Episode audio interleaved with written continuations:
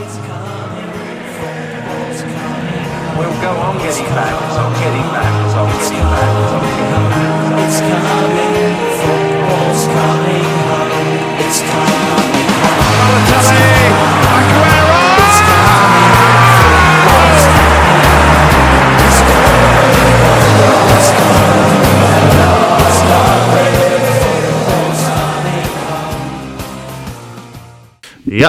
we nemen nu voor de tweede keer op, op deze zaterdagavond. Aangezien ik morgen plannen heb. Maar niet getreurd, want er is veel gebeurd deze afgelopen twee weken. En er is veel te bespreken. En dat doe ik niet alleen. Dat doe ik voor de tweede keer vanavond met Fabian. Goedenavond allemaal, voor de tweede keer. nou, we hadden wat eh, technische problemen, dus wij hebben, hadden besloten om dan de podcast opnieuw op te nemen. Maar eh, zoals Laurens en ik eh, net zeiden, eh tweede keer eh, moet eigenlijk eh, voor betere kwaliteit zorgen. Dus laten we kijken of eh, dat daadwerkelijk zo is. Precies, eh, Fabian. Ja, eh er zijn technische problemen. We hebben een heel mooi mengpaneel, hele mooie microfoons. Alleen de laptop is een beetje oud, dus dat eh, botst wel eens. Maar we hebben het volgens mij nu goed onder controle. Eh, ja, hoe gaat het met je? Nou, het gaat heel goed. Ik denk dat onze luisteraars ook wel benieuwd zijn naar hoe het eh, met ons gaat als personen. We zijn natuurlijk allemaal liefhebbers van voetbal, maar we zijn ook mensen. En eh, ik denk dat jullie misschien ook wel benieuwd zijn naar de mensen achter, achter de podcast. Dus ik ben, eh, zoals sommigen van jullie misschien al weten, ook begonnen met een podcast hosten voor mijn werk. Dat heet de Max Property Podcast. Sinds kort ben ik ook interviews gaan hosten voor de camera. En zowel het Nederlands als Engels. Ik ga binnenkort eentje opnemen in het Duits. Dus ik eh, probeer mijn vaardigheden daarin te ontwikkelen. En het is gewoon mooi voor mij dat ik dan van mijn hobby mijn werk heb gemaakt. En eh, daar haal ik heel veel voldoening uit. En ik ben natuurlijk ook sinds kort verhuisd. Dus we nemen nu bij mij eh, thuis Voor- op. Voor de eerste keer. Voor de eerste keer, ja. En uh, Laurens is ook voor de eerste keer bij mij thuis. En hij vindt het ook wel leuk om, om ja, hier op te nemen, denk ik. ondanks de technische mankementen. Ja, weet je, Hoe gaat het met jou, Laurens? Bij mij gaat het hartstikke prima, Fabian. Nou, ik ben ook hartstikke druk met st- studentenleven. Dus ja, ik weet niet of ik het druk kan noemen. Maar ja, ik ben druk met commissies waar ik in zit. En voor de rest gewoon, eh, ja, lang leven de lol en vrijheid. En daarnaast ook nog lekker Engels voetbal kijken. Dus eh, Ja. ik heb er zin om lekker eh ouderwetse lullen over Engels voetbal. Oh ja, dat kan ik eh, wel goed begrijpen. En je noemde net natuurlijk al eh, ouderwetse vrijheid. En eh, wij kennen natuurlijk iemand die sinds kort ook vrij is. En Zo, een brug. vrijheid heeft. En ja, ja. dat komt hè, omdat het de tweede keer is. Maar ehm, dat is eh, Nuno Espirito Santo. Die is de laan uitgestuurd bij Tottenham Hotspur. En vervangen met Antonio Conte. Dus ja, eh, zag je het aankomen? Eh, enerzijds wel. Anderzijds had ik verwacht dat ze bij Tottenham een beetje hebben geleerd van trainers snel de laan uitsturen. Maar dat hebben ze dus niet. Eh, ja, de, Premier League kan heel hard zijn. En dat is hij zeker voor eh, Nuno. Jammer, maar als je het voetbal zag, het zag er niet uit. Nee, maar ik, eh, ik weet nog dat we bij de vorige podcast, tijdens de vor- vorige podcast zeiden van ja, Ole Gunnar Solskjaer, dat hij dan misschien ontslagen zou worden en dat hij echt deze wedstrijd moest winnen. Dat deed hij met 3-0. Maar ehm, we zeiden ook dat eh, hij misschien vervangen zou worden door Antonio Conte. Maar Antonio Conte is weer aan de bak gekomen, maar dus niet bij Manchester United, maar bij Tottenham Hotspur. En dat is ook wel opvallend, want hij had natuurlijk eh, Tottenham afgewezen van de zomer, voordat Nuno werd aangesteld. Maar nu heeft hij toch... eh, ja, is hij toch van mening ver- veranderd en is hij inmiddels wel gewoon aangesteld. Dus dat was ook wel verrassend, hè? Nou, ik- ten eerste sowieso een stap omhoog. Als je van Nuno naar Conte gaat. Alle respect aan Nuno. Maar ja, Conte weet je gewoon dat hij op de lange termijn iets kan neerzetten waarmee je gewoon weer als Tottenham mee gaat doen om de prijzen. Ligt Ik, weet, ik, durf niet zeggen welke prijzen, maar je gaat weer mee om een paar prijzen. Nou, je zegt Pijs en Tottenham en dat... die, die twee gaan niet echt samen, maar Conte Nee, zou het misschien wel kunnen leveren. Maar ja, eh, op, wat voor manier? Want hij heeft natuurlijk een, eh, een systeem en daar is hij heel eh, streng mee. Want hij, hij wil dat echt overal implementeren. Dus hoe, gaat dat dan, hoe gaat hij dan bij Tottenham te werk daarmee? Ja, voor de mensen die onder een steen leven of geen Italiaans voetbal of Conte kennen. Conte staat vooral bekend op zijn 3-5-2 systeem met drie hele voetballende centrale verdedigers. Twee, buitenspe- twee backs die heel veel meters maken. Bijvoorbeeld een Hakimi is er heel erg eh, onder gegroeid. En eh, daarnaast eh, twee spitsen die, eh, die samen gewoon zeg maar de dienst uitmaken. Eentje wat meer een, een en de ander een wat meer creatievere speler. En ja, dat, dat systeem wat hij heeft gespeeld bij Inter en ook de, heel lang de Scudetto heeft gewonnen. Dus ja, ik heb ook gekeken naar, naar de selectie van Tottenham. En ja, wie denk je dat er in dat systeem gaat sneuvelen, om het even zo te zeggen? Nou, ik denk dat we meer moeten kijken naar de spelers die blijven staan. Dat is eh, denk ik wel makkelijker. Uh, Jorits, natuurlijk aanvoerder, eh, speelt eh, Mhm. consistent, die, die blijft staan. Eh, Ik denk Romero, nou, de zomerse aankoop, Argentijn, die, die blijft ook staan. En ik denk ook eh, spelers die dan eh, natuurlijk ook graag naar voren gaan. Want hij heeft natuurlijk wingbacks. eh, dat, daar staat zijn systeem bekend om. Dat spelers gewoon, eh eh, ja, gewoon buitenspelers echt eh, excelleren daar. En ik denk dat eh, Emerson Royal, die is dat wel gewend. Bij Betis speelden ze ook af en toe eh, eh, met eh, wingbacks. Dus eh, die, die houdt zijn positie daar. En ik denk ook aan eh Sergio Reguilon, dat hij ook... eh, Ja, sowieso. eh, daar goed mee uit de voeten komt. Hij is verdedigend wat zwakker, maar aanvallend juist goed. En eh, daar komt hij dan in vo- volledig tot zijn recht. Daarnaast denk ik eh, dat eh, dat, dat hij wel gewoon een goede controleur kan zijn. Dat is ook creatief, net creatief genoeg om dan zijn- zijn plek daar te, te behouden als regista, zoals ze dat noemen. Um, en dan kan je dat ook met Harry Kane hebben. Dat is natuurlijk meer wat je noemde de creatieve spits en wat meer kapstok. Harry Kane is eigenlijk allebei, maar hij zal dan meer zijn creativiteit benutten, dus die blijft staan. Dan met Son denk ik, samen een beetje dat... mis- misschien gaat ook het systeem aanpassen op de selectie, hè? Nou, maar hij heeft natuurlijk al één, op het moment van opnemen heeft hij al eh, één wedstrijd als trainer eh, eh, op zijn naam staan. En dat was tegen Vitesse, 3-2 overwinning. Maar toen speelde hij dus inderdaad met een iets ander systeem. Je noemde 3-5-2. Maar nu, ehm, of deze wedstrijd speelde hij volgens mij 3-4-3. Dus met Lucas Moura, Harry Kane en eh Heung-min Son. En ik denk dat dat ook zal zo blijven. Dat hij dan één middenvelder dan wegdoet om dan een buitenspeler dan toe te voegen. Dus ik ben benieuwd of dat eh, ook in de andere wedstrijden zo gaat zijn. Maar het zag er best wel goed uit. Ja. Niet verdedigen, maar aanvallend dan.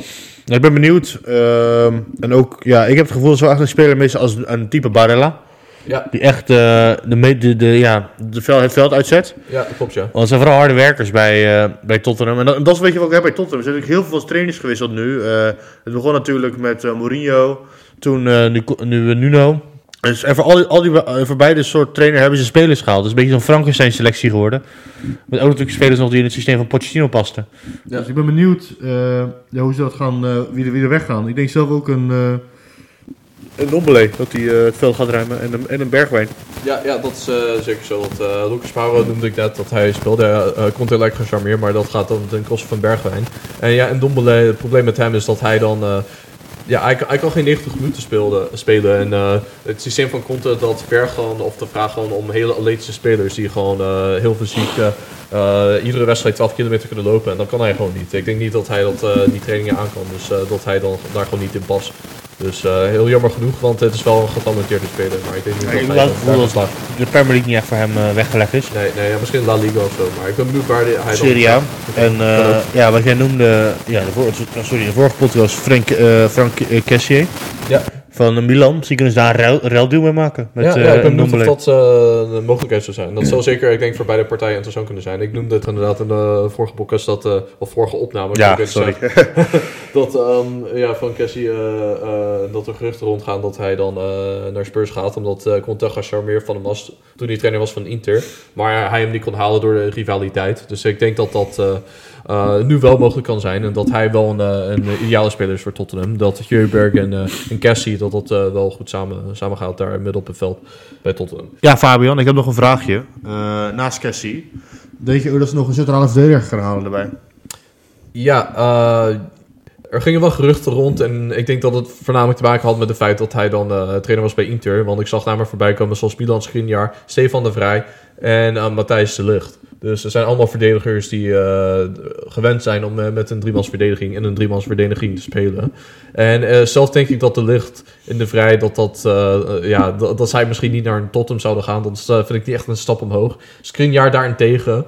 Het is wel van de centrale verdedigers van Inter dat hij misschien van de drie Bastoni de Vrij en ja, hij zelf, uh, Skriniar zelf, uh, vind ik hem wel de minst goede. Dus ik denk dat hij misschien wel Ja. een uh, kandidaat is daarvoor. Die vind je- ik de me je, meest moet ook, logische. je moet ook onthouden dat eh, Inter ook in financiële, in de financiële problemen zit. Ja. Dus je moet ook, voor mij, hij moet er niks, maar zeg maar, verkopen is bij hun niet heel erg. Nee, nee, nee, daar heb je gelijk. Dat is een goed punt. Dus ik ben benieuwd wie er gaat komen. Ik zou zelf de Vrij en eh, de Lucht zie ik dan niet als eh, kandidaten. ehm, gezien zeg maar wa- wat zij zien als een stap omhoog of iets dergelijks. Maar eh Skriniar zou het misschien wel kunnen.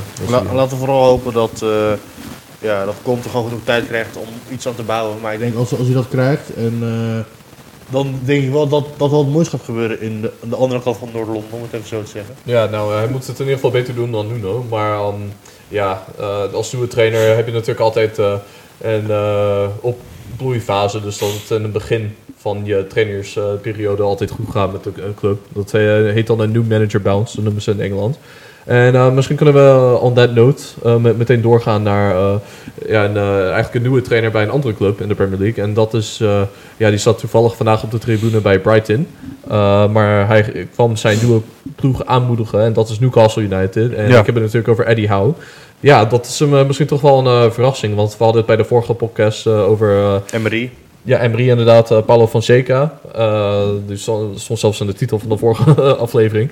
Maar het is uiteindelijk Howe ge- eh, geworden. Dus ja, ik, ik was wel verrast. Ik weet niet hoe jij er zelf over dacht. Ja, helemaal eens. Natuurlijk, Newcastle is dan niet bekend als de toekomstige koopclub. Wel grappig hoe de media die naam heeft gegeven van de club nu zo is overgenomen door een van de rijkste mensen van de Premier League, nu de rijkste eigenaar hebben ze. Ja. Eh, ja, ik had het eh, niet verwacht. Ik had echt gedacht dat ze voor zo'n trainer zouden gaan met een grote naam en die gewoon op korte termijn iets zou kunnen leveren. Hm. En dan had ik niet Eddie Howe bij eh achter gezocht. Hartstikke leuk voor hem. Eh, natuurlijk heel goed, goed geleverd bij Bournemouth. Ehm, en naar mijn mening een van de ja, nieuwe lichting potentiële toptrainers uit Engeland. Met eh, Graham Potter. Ja, ja, dat is zeker waar. En, eh, ik vind ook, ja, ik, ik dacht zelf eigenlijk van Eddie Howe, waar past hij het beste bij? Aston Villa of eh North City? Ik dacht van, dat zijn echt wel een beetje, een beetje de clubs waar je naar kan kijken. Maar ja, eh, toen ineens Newcastle. Ik denk van Newcastle zonder dat geld had ik eh, gewoon een logische keuze gevonden. Maar nu met dat geld denk ik van, ja, is dat wel een, zeg maar, zo'n grote naam waarmee je dan echt kan, kan groeien. Het is wel een trainer die dan ploegen beter maakt. Dat heeft hij sowieso bij Borton, Ja, ik heb gedaan. de tactiek van Eddie Howe. Eh, Eddie Howe is known, eh, is, is, staat bekend voor een hele aanvallende eh, manier van voetballen. Eh, hij is- Totaal te- het tegenovergestelde van Steve Bruce. Ja, his tactics are often based around possession, with the aim of staying high in the pitch to create as many scoring chances as possible. Dus eh, ja, heel erg aanvallend voetbal. Iets wat je niet bij de selectie van eh, Newcastle verwacht nu. Nee, nee, nee, ik zou zeggen inderdaad met de huidige selectie niet zo, behalve één speler. En dat is natuurlijk Anders en Maximaal. Ik denk dat hij echt enorm gaat profiteren en dat hij eh, op En, gaat bloeien. en hij gaat natuurlijk weer met oudspelers, Matt Ritchie en uh, je ook wie die spits? Eh bij Richie en Ryan Fraser, buitenspeler bedoel je? Ja, Fraser. Ja. En weet je ook wie die spits die ze hebben? Oh, Callum Wilson. Callum Wilson. ja. Die hebben ja, ja, die al klopt, bij, Bournemouth gespeeld. Ja, Dus, ja, klopt, eh, ja, dat is een vereniging. Ja, dus inderdaad, we zeiden het tijdens de vorige aflevering van ja, gaat Callum Wilson, is hij wel de spits van de toekomst. Komt Maar nu, nu Eddie Hou- Howe er is, dan, dan misschien wel En misschien komt later een AK ook, weet je, om gewoon even de hele Bournemouth eh, reunion compleet Nou te ja, maken. kan, eh, het is natuurlijk de vierde keer bij City. Ik zal dat ook geen gekke transfer vinden. Maar over transfers eh, voor Newcastle gesproken. Hij krijgt natuurlijk heel veel gelijk dat hij dan uit kan geven. En ik zag allemaal namen voorbij komen. En we hadden het... we zaten eerder naar de highlights van Barcelona te kijken. En ik zag dat twee spelers gelinkt werden eh, met Newcastle van Barcelona. En dat zijn Ousmane Dembele en Marc-André ter Stegen. En eh, daarnaast zag ik ook Aaron Ramsey van Juventus gelinkt worden. Vind je deze naam een beetje realistisch? Of, eh? Ramsey sowieso, want ik heb het gevoel dat Juventus heel veel middenmaat, mi- middenmoot heeft gehaald toen, met ook Rabiot erbij. Spelers die gewoon eigenlijk niet het niveau Juventus zijn, maar door transfervrij zijn gehaald. En ja, zou zeggen 20, 30 miljoen heb je Ramsey. Je gewoon een hele degelijke middenvelder voor de Premier League. Heeft natuurlijk heel veel gedaan bij Arsenal. Eh Dembele en Ter Stegen zie ik Dembele eerder gaan. Aangezien Dembele natuurlijk gewoon eh, ja, de tweede keuze is geworden bij, bij eh, Barcelona. En Barcelona natuurlijk geld moet hebben. Ja. Omdat ze natuurlijk En gewoon hij heel is alleen maar geblesseerd, dat ook nog. dan. Ja, precies. Ik weet niet, ik, het is ook een domme keuze voor Newcastle eigenlijk om te halen. Dan kan je weer een Lingard halen, in mijn mening. Ja. En Ter Stegen zie ik het niet doen. Want eh, ik denk dat Newcastle nog daar te vroeg stadium zit. En dat het zeker eerder naar een topclub zou gaan. Ja. Als Nee, hij een transfer gaat maken. nou, ik, ga, ik zeg niet dat het een betrouwbare bron was, maar ik zag wel een bedrag van 55 miljoen pond. Dus ik dacht wel van, oké, dat is wel... Ze, ze, ze gooien wel gelijk een volle lage...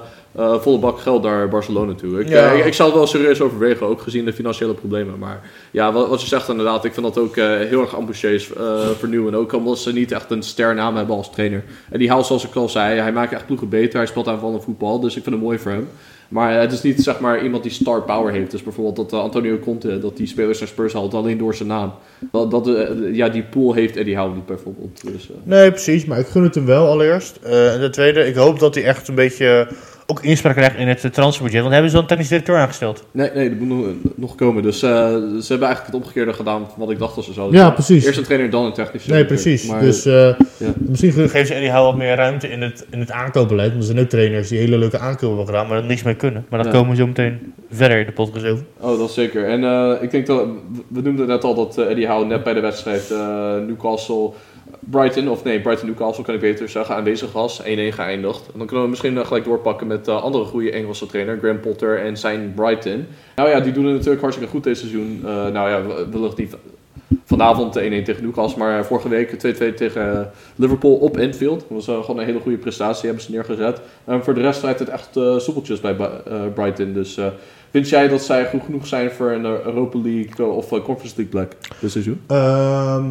ik denk nog niet. Maar wat ik heel erg bij, eh, bij Brighton heb, is dat ze alles van die hele leuke aankopen doen. In de zin van aankoop die je denkt van, ja, dit maakt het team sterker. Eh Cucurella, die heb ik natuurlijk een paar podcasts geleden al heb ik die aangestipt. Hele leuke speler, eh, veel creativiteit en bij Katafa gewoon een van de topspelers, de smaakmakers. En eh, wat is het, Mbappe of hoe heet het? En, en Moene? En Buene, die hebben ze gehaald van eh, Salzburg. Hele goede middenvelder die gewoon echt ook een toegevoegde waarde is. En naar mijn mening echt een stapje Brighton eh, te laag is eigenlijk voor hem zijn niveau. Ik zie hem echt wel naar, naar de top gaan. En Bissouma natuurlijk. Eh, die hebben ze van eh Lille in 2018 gehaald. Ja. Die, die, die is ook aan het ontwikkelen als een dragende speler. En natuurlijk spelers als Lalana en Veldman hebben ook gewoon een goede hiërarchie in, het, in de selectie. Ja, Van ervaring. Een goede combinatie inderdaad van de ervaring. eh, dus inderdaad Veldman, Lalana, maar dan ook eh jonkies zoals eh Turk Lamptey en, eh, en eh, ja, wat je noemt Trossard. Die, ja, die is Maar wat ouder het is wel heel erg dat ze mogen spelen dat de bank wel heel, heel dun is. Als bijvoorbeeld een mislukkeling, no offense, eh, als eh Jurgen Locadia aan de bank zit. Ja, er is natuurlijk een mislukkende MLS. En als je daar mislukt, ja, dan, dan denk ik niet dat je heel veel vooruitzicht hebt op je spelerscarrière. Ja, hij speelde toevallig laatst een bekerwedstrijd. Ik weet niet meer of hij scoorde, maar eh, ik zag hem ineens spelen. En toen dacht ik van, ja, dat is typisch zo'n geval van... eh, die gaan ze gewoon in de winterstop verkopen aan de Eredivisieclub. En een speler die ik ook wel een stap zie maken binnenkort is eh, Leandro Trossard. Ja, ja, die doen Hele, hele, leuke spe- hele leuke speler. En ja, ik heb het gevoel dat hij echt wel een niveautje hoger kan. Leicester of zo.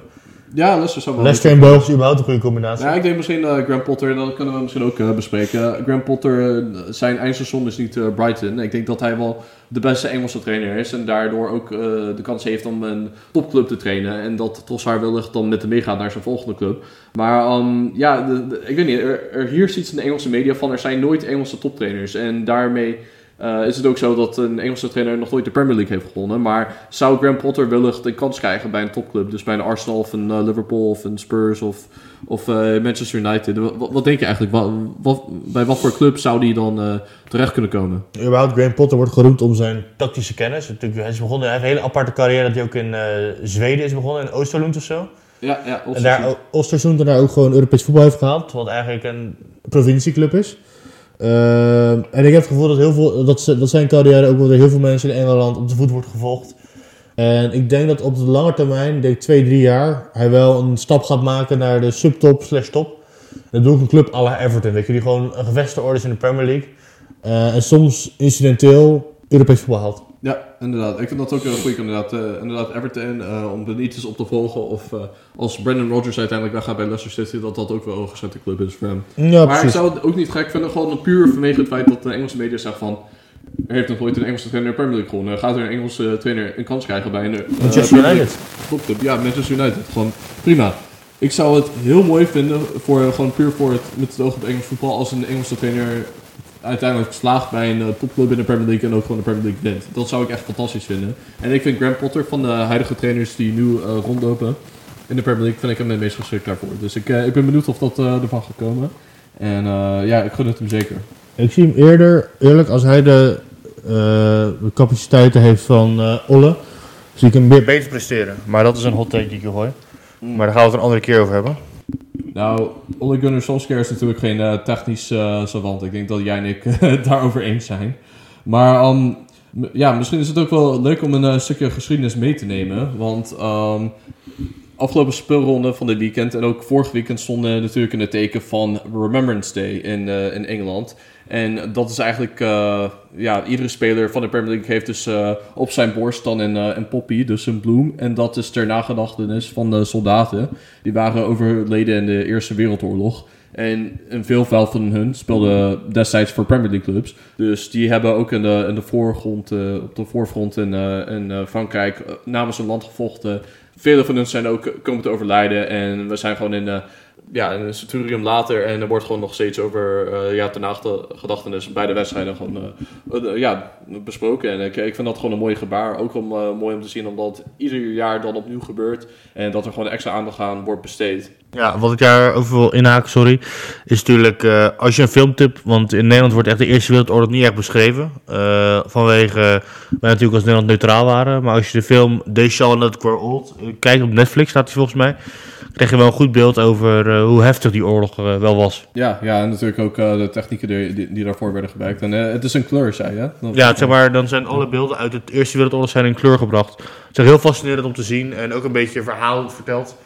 Dus een documentaire die echt wel, eh, als je echt meer over dit onderwerp wil weten, echt wel eh, interessant is. Ja, ja ik eh, vind het zeker ook kijken waard. Ik, ik ga hem denk ik na deze podcast gelijk bekijken. Dus dan ben jij ook gelijk weer tevreden daarover.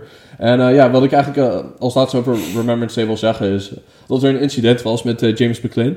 speler, oudspeler van onder andere West Brom. Die is natuurlijk Iers. En die heeft dus zo'n poppy een keer van zijn shirt gescheurd, afgescheurd omdat hij eh, ja, dus voor de RFA, Royal Fenian Army van, eh, van Ierland was. En eh, dat is natuurlijk anti-Engels. Dus dat we zorgde voor heel veel ophef. Hij is natuurlijk niet meer actief in de Premier League. Maar dat weet ik nog dat dat een, een discussiepunt was. Überhaupt eh, Ja. Premier League en schandalen. Ik ben nog een paar jaar geleden toen ook bij West Brom Anelka.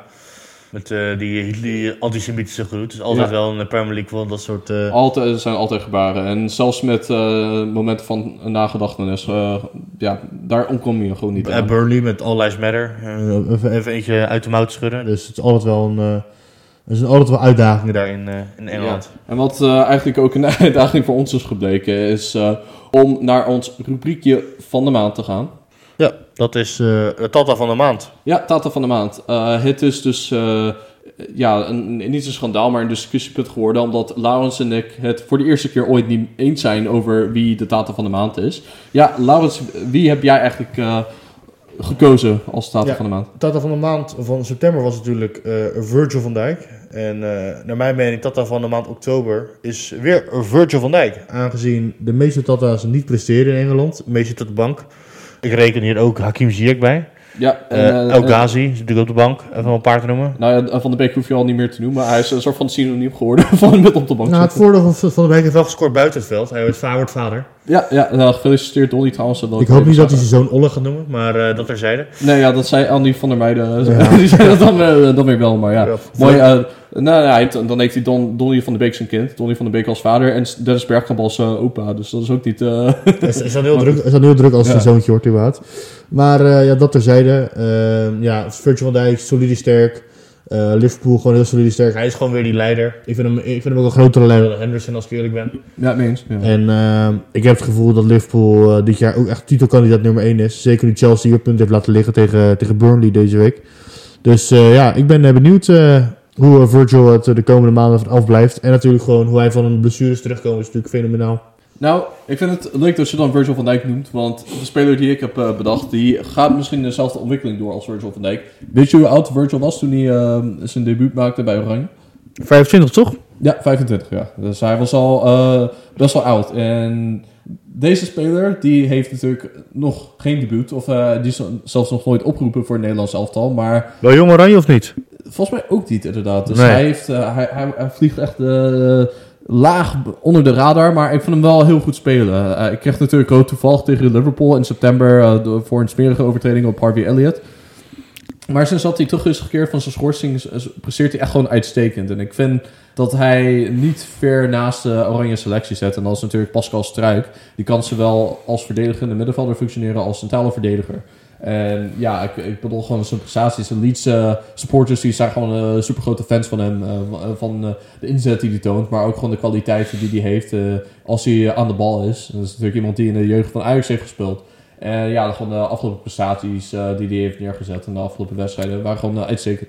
Ook een opvallende voor Leeds is natuurlijk Somerville, die zijn eh, debuut heeft gemaakt.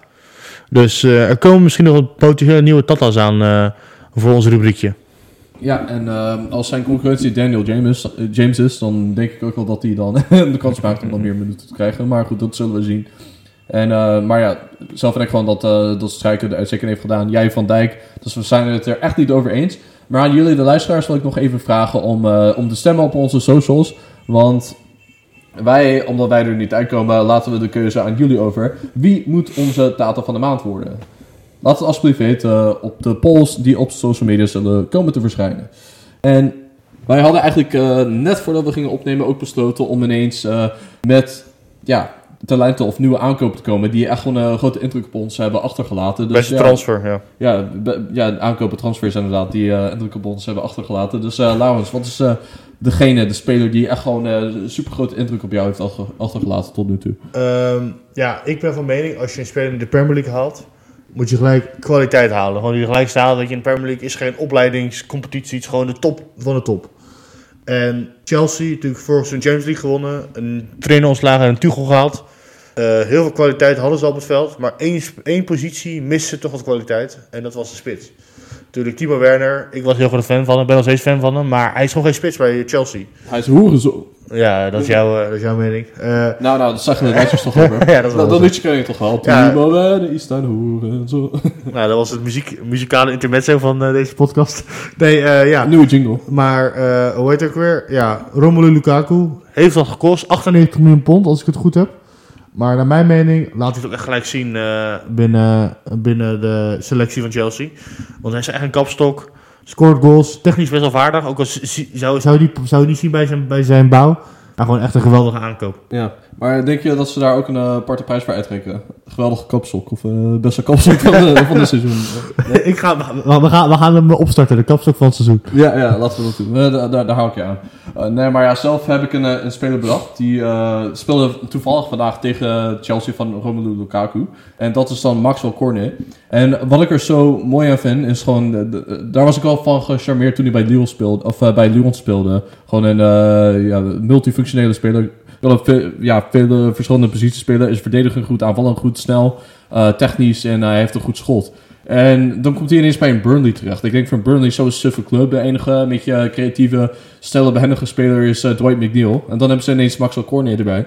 En die heeft eigenlijk al vanaf zijn eerste wedstrijd op Turf Moor tegen Arsenal... Ja, heeft hij al meteen die supporters achter zich gekregen. En het is ook wel gewoon leuk, omdat een speler in het systeem van Sean Dyche... dat hij gewoon zo ja, furioren kan maken. En dat het ook worstelgevende beslissing kan zijn. Ik vind dat gewoon echt hartstikke leuk. Ik vind het gewoon alleen door hem leuk om af en toe naar Burnley te kijken. Gewoon omdat het een leuke speler is om te zien. Dus dat, vind ik leuk. En dat is heel opvallend. Leuk vinden om naar Burnley te kijken. Dat is iets wat je niet zo snel hoort. Nee, nee, maar dat is, dat is juist waarom, eh, ja, wat hem zo leuk maakt. En waarom ik denk van, dat is niet, misschien niet de beste aankoop van de, de zomer, maar wel de leukste. Gewoon omdat hij van een uh, suffe, saaie club, die eh, heel verdedigend speelt en alleen maar spelers voor schopt. Gewoon ineens, ja, eh ja, ja à la Saint Maximin, weet je, bij Newcastle. Club dwangen. Ja, precies. Ge- Gewoon eh, indruk maakt. Dus ik, eh, ik vind het heel mooi. En ik ben ook benieuwd of, hoe lang die bij Burnley blijft. Want eh, het is wel een speler die eh, potentie heeft om bij een eh, grotere club of betere club te spelen. Ja, en hiervoor gaan we ook op de socials een ja, poll. Wie is, wie is een betere aankoop? Eh, volgens jullie Cornet of Lukaku? Ja, eh, maar moest je wel de prijzen, eh, de- de- wat ze hebben gekost, moest je er ook wel bij vermelden. Cornet voor, eh, was het 20, 30 miljoen? Of Lukaku voor 100 plus miljoen? Kwaliteit boven kwantiteit. Maar daar wil ik even iets benoemen, omdat we een live podcast zijn op zaterdagavond. Eh, Daniel Varkens is natuurlijk ontslagen bij, eh, bij, bij Norwich. Maar in dat interview dat hij gaf na afloop van de wedstrijd was... The longer we work together, the, the better we will be as team. Dat laat wel een beetje zien dat hij voor mij niet wist dat hij ontslagen zou worden eh, deze Nee, wedstrijd. ik denk dat het heel verrassend is. Maar kijk, ik denk als trainer zijn als speler zijn iedereen die eh, dichtbij, zeg maar, echt wat er gebeurt op de voetbalvelden eh, betrokken is, dan dat zij veel meer leven van momentopnames. Dus wat ze als meest recent hebben gepresteerd, dat ze dat gewoon, ja, dat ze daar helemaal eh, in, die flow zitten. Maar de clubleiding van Norwich heeft natuurlijk gekeken naar niet de momentopname, maar naar het seizoen tot nu toe. En dit is pas zijn eerste overwinning. Ze staan helemaal onderaan in de Premier League. En ze waren natuurlijk onder Daniel Varken waren ze al gedegradeerd. En toen hebben, hadden ze hem niet ontslagen, ondanks het feit dat ze heel lang onderaan stonden. Maar nu hebben ze toch eh knoop doorgehakt. A la Slavan Bilic bij West Bromwich Albion vorig seizoen is het gewoon klaar. Ook al na een overwinning, de eerste van het seizoen, is het gewoon einde verhaal voor Daniel Varken bij Norwich. Ik ben niet heel verrast. Vanwege het feit dat we het ook vorig seizoen hadden gezien. ja, Maar het is wel pijnlijk dat je dan eindelijk een overwinning krijgt en dat je meteen na die overwinning wordt ontslagen. Ja, het is een beetje vibes als eh, West Brom vorig jaar met eh Slaven Bilic, ook Ja. ontslagen werd na zo'n... eh, goed, voor mij gelijk wel tegen City toen, toch? Overwonnen ze toen. Ja, ja, oh ja, ja, het was een gelijkspel trouwens, daar ben ik gelijk Ja, maar, ook zo'n opvallend resultaat dat je dan die trainer ontslaagt. Maar wie gaat het doen? Steve Bruce, Neil Warnock? Nou, ja, Neil Warnock is vandaag ook ontslagen door eh, Middlesbrough. Maar goed, dat is eh, iets voor de Championship podcast. Eh, wie een Championship podcast heeft, die kan het daar ongetwijfeld over hebben. Maar ehm, ja, ik denk zelf misschien Sam Allardyce, want die kwam natuurlijk... eh, Frank Lampard. Kan ook nog. ja, ja, inderdaad. Dat, eh, dat is ook niet een gekke naam. Je hebt natuurlijk Billy Gilmore, huurling van Chelsea. eh, die heeft al onder Lampard gespeeld, dus ik ben benieuwd of, eh, of dat een eh, geschikte kandidaat is. Hm. Maar ja, daarnaast heb je natuurlijk al andere trainers. Paulo Fonseca. Die, die noem je altijd, hè? Ja, ja, die noem ik echt altijd. Was in de titel van de, van de vorige podcast. eh, mm, ja, met Newcastle, dat hij gelinkt werd aan Newcastle. Maar hij wordt ondertussen ook wel gelinkt aan eh, Aston Villa. En misschien is dat ook wel een, eh, een goed moment om dan door te pakken met eh, een andere trainer die onder vuur staat. En dat is natuurlijk Dean Smith van Aston Villa. Want hij heeft na die 1-0 overwinning op Old Trafford tegen Manchester United vijf nederlagen achter elkaar eh, ja, Gepakt, ja. gepakt. Ja. Ja, inderdaad. eh, opvallend. Ehm nou, wat ik opvallend vind aan Aston Villa. Eerste seizoen dat ze promotie hadden, 100 miljoen uitgegeven. Heel veel middenmaat gehaald. En net, eh, net, net, in de, Premier League gebleven. Dat seizoen daarna, goed voetbal, leuke spelers. Liep lekker, gewoon goede middenmootploeg. En geroemd om het verdediging. Eh, ik weet ik, ik weet dat er een interview was dat, dat, ze- dat Steve Bruce zei, ja, ik weet niet hoe Bayern München verdedigt. Dat hele dynamische verdediging. Tyrone Minks zelfs meegaan naar het EK voetbal. Dus er- staat heeft ook uh, basis gestaan toen Maguire geschorst was. Ja, precies. Matty Cash, gewoon leuke verdedigers hebben ze bij eh, Villa. Ja, goed, goed middenmoot Premier League. Maar dit seizoen gaat echt alles mis. Ja. En ja, de vraag is natuurlijk van hoe komt dat? Maar ja, we weten natuurlijk Jack Grealish, die hebben ze voor 100 miljoen verkocht aan Manchester City. Dat is ook niet een speler die je makkelijk vervangt. Maar ik Nee. vind Leon Bailey vind ik wel een eh, leuke speler. Die eh, speelde heel goed tegen Everton op zijn debuut. Maar daarna heeft hij niet echt heel veel laten zien. Maar Emi Buendia, die vind ik wel, wel best wel tegengevallen. Want dat was natuurlijk echt de absolute ster van de Championship bij Norwich. Misschien wel de beste speler van de Championship dat seizoen. Maar ja, hij is nog niet echt uit de verf gekomen bij Aston Villa. En hij moet echt wel meer laten zien. En kijk, Jack Grealish is niet iemand die je makkelijk vervangt. Maar je mag wel iets meer laten zien dan wat hij tot nu toe heeft laten zien. En, eh, Dat. En eh, ik heb het gevoel dat ze heel veel leuke spelers hebben gehaald. Een beetje hetzelfde als het seizoen dat ze de 100 miljoen hebben uitgegeven. Zeg maar niet spelers waar je direct goed van wordt. Zeg maar niet niveau Brighton. Weet je, een, een Inks, leuk speler. Maar niet iets. Ik vind hem niet beter dan Watkins, weet je wel. En ik heb het gevoel dat je, als je zoveel spelers haalt, dat je, dat je hiërarchie een beetje vervaagt. En dat het gewoon niet zo lekker gaat lopen. Want bijvoorbeeld een El Ghazi speelt niet meer. Ze hebben ook een Tracy Gandalf op de bank zitten. Het is zoveel so- soorten smaken. En dan weet ik zelf wat je bij Manchester hebt. Zoveel soorten smaken dat het gewoon lastig is om zeg maar, een starting 11 te hebben die altijd speelt. Ja, dat vind ik, dat- daar ben ik het eh, volledig mee eens met je. En, eh, maar de vraag is natuurlijk van, ligt het aan Dean Smith? Moet hij eh, vrezen voor zijn Ja. baan om deze reden? Bijvoorbeeld bij Chelsea, een Tuchel lukt het wel om gewoon de hiërarchie duidelijk aan te geven. Er zijn weinig spelers die on- echt actief ontevreden in de media komen. En iedere speler heeft zijn speeltijd. En als ze spelen, gaan ze echt door het vuur. En bij Aston Villa heb ik het gevoel, de enige die zijn niveau had is McGinn. Eh, en voor de rest is het allemaal een beetje onnodig, slecht, slechte, slechte ja, domme overtredingen. En onnodige nederlagen pakken ze. Ja, ja dat is eh, zorgwekkend. En ik denk ook wel van, als hij weg zou moeten gaan, dan weet je al welke naam ik ga ga noemen. Fonseca, maar... Of Frank Lampard, zou ook kunnen. Ja, Frank Lampard kan inderdaad ook. Ik had eh, ja, ja, natuurlijk ook wel andere namen voorbij zien komen. Eddie Howe werd ook wel gelinkt als kandidaat, maar die is natuurlijk al aangesteld bij Newcastle. Dus ik ben ook wel benieuwd wie er gaat komen. Maar ik denk zelf dat misschien ook Chris Wilder van eh, Sheffield van vorig seizoen, dat het misschien ook wel een kandidaat is. Komt ook uit die regio volgens mij, toch? Die is geboren in Birmingham. Oh ja, dat... Of Sheffield. Nou, Ja, ja. dan weet jij dat beter dan ik. Maar goed, dat zou wel een goede, goede Ja, kandidaat ik denk eerder een Engelse coach. Er zijn heel veel Engelse spelers daar. En eh, ja, me- mensen van, van Groot-Brittannië. Ik zie er geen Emery voor staan, laat ik het zo zeggen. Nee, nee, ja, dat eh, good evening. Ik denk dat ze dat niet lang volhouden daar in, eh, in Birmingham. Maar eh, ja, we zullen het zien en eh, we zullen het allemaal meemaken. Eh, dan wil ik, eh, net voordat we gaan afsluiten, nog even eh, voorbeschouwen op de volgende aflevering. Dat wordt een special met een hele goede vriend van mij. Dat is een Manchester United supporter.